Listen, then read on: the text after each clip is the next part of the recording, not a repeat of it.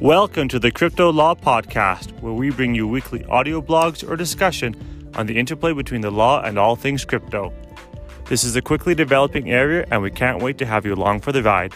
Please remember that the information provided is the opinion of the presenter and is not legal or financial advice. With that, let's get started.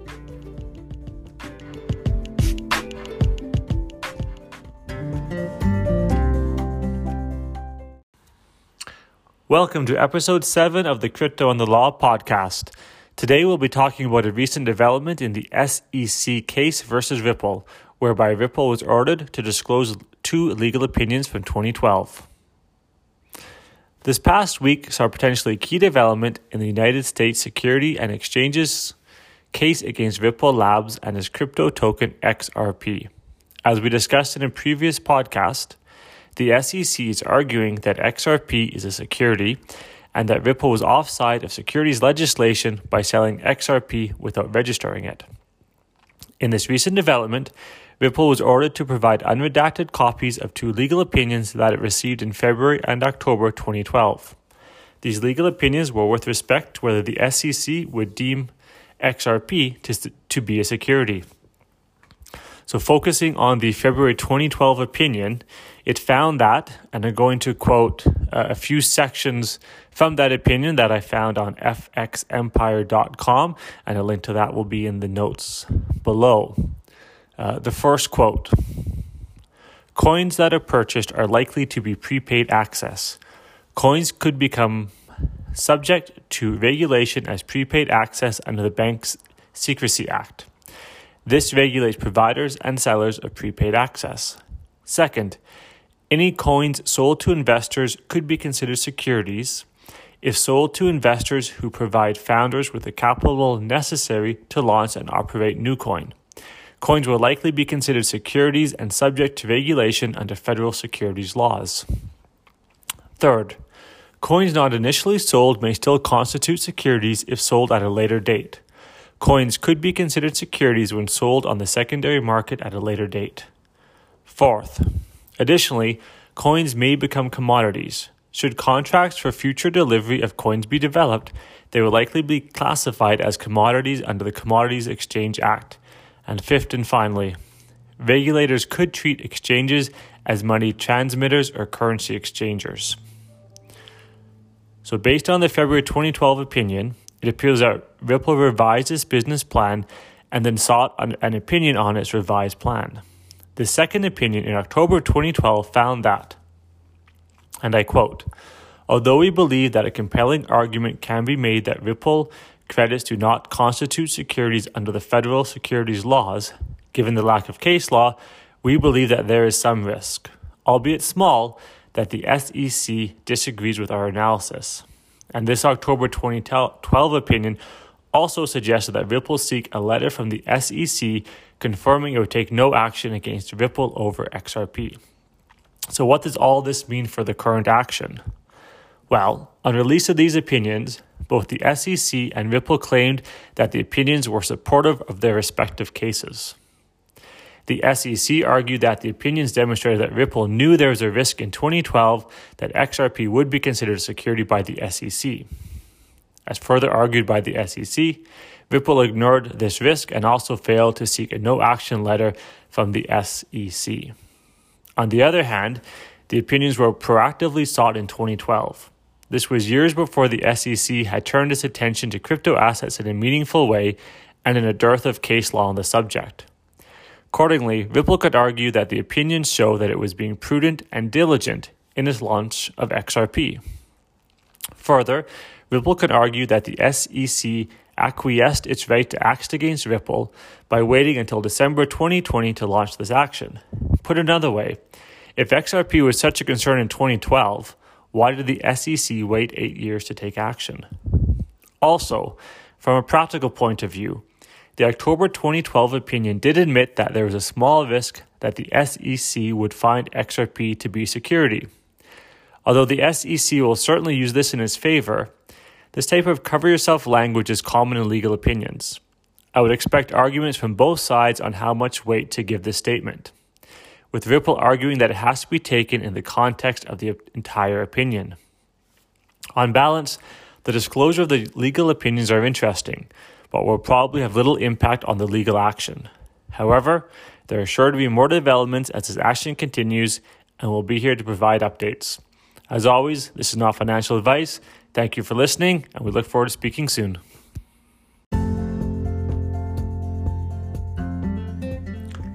Thank you for listening to this week's episode of the Crypto Law Podcast. If you enjoyed it or found it informative, please like, comment, or share. And of course, if there's something you'd like us to discuss, please leave us a comment below or reach out to us on our email.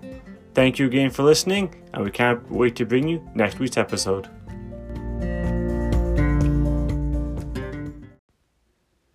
Welcome to episode 8 of the Crypto and the Law podcast, where today we're discussing President Joe Biden's executive order on digital assets. Let's get started. On March 9, 2022, President Joe Biden released his long awaited executive order on digital assets the Executive Order on Ensuring Responsible Development of Digital Assets. The order's fact sheet recognizes the explosive growth of digital assets and also that over 100 countries are exploring or piloting central bank digital currencies, which are a digital form of a country's sovereign currency. In acknowledging this growth of digital assets, the fact sheet states that 1. The rise in digital assets creates an opportunity to reinforce American leadership in the global financial system and at the technological frontier. 2. The United States must maintain technological leadership in this rapidly growing space, supporting innovation while mitigating the risks for consumers, businesses, the broader financial system, and the climate.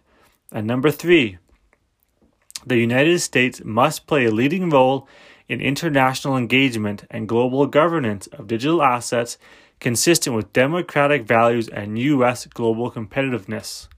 So, this language from the U.S. government seems to be a clear indication that the government recognizes the global importance of digital assets and that the government is not going to try and stamp out digi- digital assets. Rather, the U.S. government is looking to become the world leader in this space. The order's fact sheet then calls for concerted effort across various U.S. government agencies to develop a national policy with respect to digital assets with a focus on the following priorities 1. To promote consumer and investor protection by directing the Department of the Treasury and other agency partners to develop policy recommendations to address the implications of the growing digital asset sector. Two, to promote financial stability by encouraging the Financial Stability Oversight Council to identify and mitigate economy wide financial risks posed by digital assets and to develop appropriate policy recommendations to address any regulatory gaps. 3. To mitigate illicit finance by directing an unprecedented focus of coordinated action across all relevant U.S. government agencies to mitigate these risks. And I think those risks are somewhat overstated. I think if you look at the statistics now, uh, a fairly small portion of crypto is being used for illicit activities. Four, to promote U.S. leadership in the global financial system and economic competitiveness by directing the Department of Commerce to work across the U.S.